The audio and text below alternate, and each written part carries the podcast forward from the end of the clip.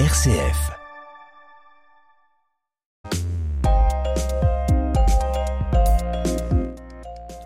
Te souviens-tu, Joël? Voici sept ans. Commençait sur cette antenne une émission que le monde entier nous envie. Eh oui, juste ciel. L'émission des trublions du ciel. Exactement. Et parmi les premières émissions, la 44e, diffusée le 10 novembre 2016, avait pour titre Rendez-vous sur Bénou. Je m'en souviens très bien. Cette émission était consacrée à la mission de la sonde Osiris Rex. Oui, exactement. Osiris Rex, c'est l'acronyme de Origin Spectral Interpretation Resource Identification Security Resolute Explorer. C'est un peu compliqué. Elle a été lancée le 8 septembre 2016 par l'agence américaine, la NASA. hein. Fin décembre 2018, la sonde s'est placée en orbite autour d'un petit astéroïde Bennu d'une taille de 565 mètres. Alors quand Bennu a-t-il été découvert? En 1999, il décrit une orbite en un peu plus d'un an autour du Soleil. Il s'agit d'un astéroïde du groupe Apollo à mort. C'est-à-dire? Il fait partie d'une famille d'astéroïdes dont l'orbite, à son point le plus proche du Soleil, coupe l'orbite de la Terre ou s'en approche de très près. D'accord. C'est ce qu'on appelle un astéroïde géocroiseur C'est ça. D'accord. Il y a une probabilité d'une sur 1800 et de, de percuter la Terre en 2182. On sera plus là. Ouais, on a le temps de voir venir. ouais. C'est vrai. C'est un astéroïde de type B, c'est-à-dire qu'il fait partie des objets les plus anciens du système solaire et qu'il a subi très peu de transformations depuis sa création. Voici plus de 4 milliards 500 millions d'années. Eh oui, donc c'est un astéroïde qui présente un grand intérêt. Oui, d'autant que ce type d'astéroïde peut contenir des éléments volatiles et des molécules organiques telles que des acides aminés qui peuvent être à l'origine de l'apparition de la vie sur la Terre et qui constituent des facteurs importants permettant de déterminer le potentiel d'apparition de la vie ailleurs que sur la Terre. D'accord. Donc Bennu serait donc riche en éléments carbonés. Eh bien, les, les observations faites depuis la Terre le suggèrent. Le 20 octobre 2020, la sonde Osiris Rex a récolté environ 101 grammes d'échantillons à l'aide d'un mince bras robotisé et les a placés dans le réceptacle d'une petite capsule récupérable, la capsule SRC Sample Return Capsule.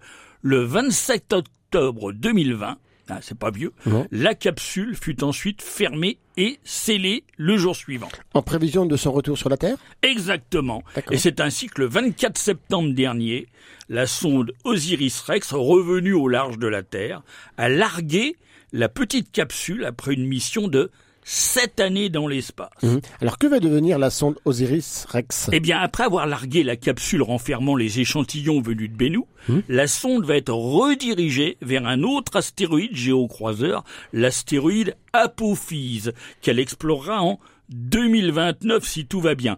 La sonde, qui sera renommée du coup Osiris Apex, ça veut dire Osiris Apophis Explorer.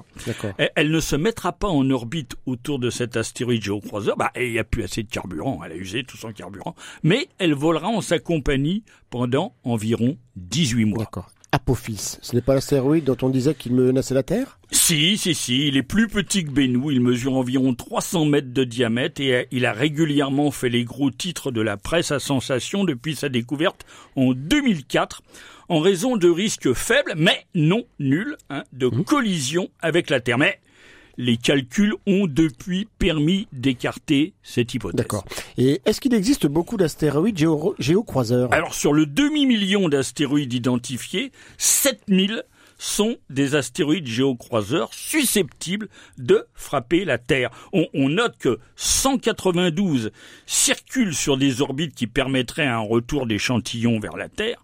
Parmi ces derniers, 26 ont une taille supérieure à 200 mètres. Ah oui. Et, quel effet aurait donc l'impact d'un astéroïde de cette taille? Alors, il ne menacerait pas euh, l'avenir de la vie sur la Terre, mais tombant sur une zone habitée ou dans l'océan, il pourrait causer des dégâts terrifiants.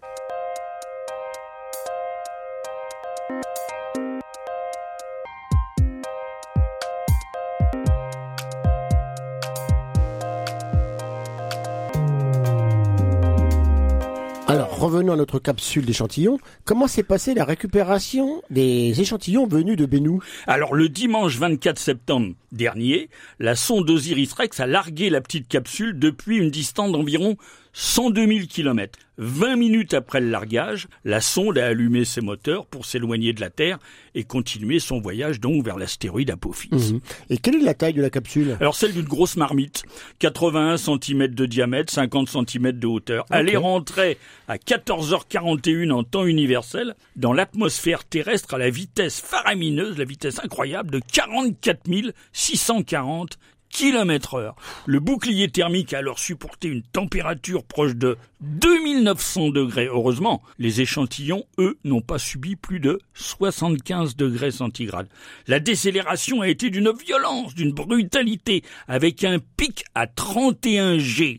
Puis, à l'altitude de 33 500 mètres, un premier parachute stabilisateur s'est ouvert avant l'ouverture du parachute principal à 3000 mètres et l'atterrissage à 18 km heure au, terme d'une descente qui en tout a duré 13 minutes. D'accord. Et où la capsule s'est-elle posée? Alors dans une zone qui est un territoire militaire d'entraînement de l'US Air Force, hein, dans, dans le désert de l'Utah aux États-Unis, la zone que l'on voit dans le film Top Gun. Hein, là. Euh, une équipe a été chargée de la, de la récupérer, de vérifier que tout s'était bien passé. Ils l'ont ensuite transportée rapidement par hélicoptère dans un centre militaire proche mmh. où la capsule a été placée dans une salle stérile temporaire afin surtout d'éviter toute contamination des échantillons par l'environnement terrestre. Et ensuite Ensuite, la capsule a rejoint par avion le centre spatial Johnson de la NASA à Houston, au Texas, hein, pour commencer à préparer l'analyse préliminaire. Les, les échantillons seront ensuite protégés, puis plus tard distribués pour analyse aux scientifiques chargés de les étudier. Hum. Alors pour quelle raison doit-on éviter à tout prix de contaminer les précieux échantillons Alors les, les échantillons d'un astéroïde ont été récupérés par une sonde spatiale et les scientifiques veulent être absolument certains que ce qu'on analyse provient bien intégralement de Bennu et non d'une contamination terrestre ah ultérieure. On pense trouver de la matière organique comme des acides aminés, or les acides aminés sont très abondants sur Terre. Il faut donc s'entourer de tout un luxe de précautions pour être sûr que ce que l'on va examiner provient bien de Bennu. Hum.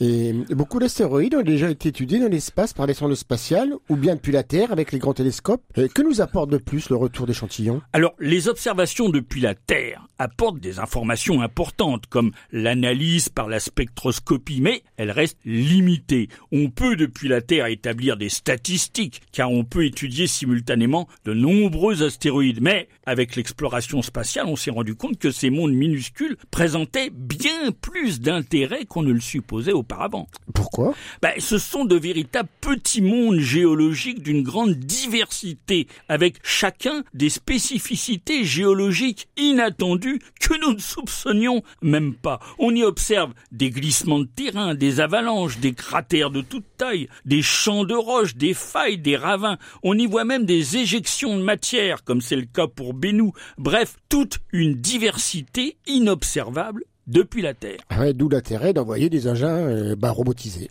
Oui, mais aussi perfectionnés que soient les instruments des engins spatiaux, ils ne peuvent atteindre le degré de précision que l'on souhaite et, et il n'est pas possible des choses qu'on ne peut obtenir que dans un grand laboratoire terrestre. Or, ce degré de précision est nécessaire lorsqu'on veut répondre aux grandes questions relatives à l'origine du système solaire et notamment de la composition initiale des objets qui ont formé les planètes. Et en particulier la nôtre.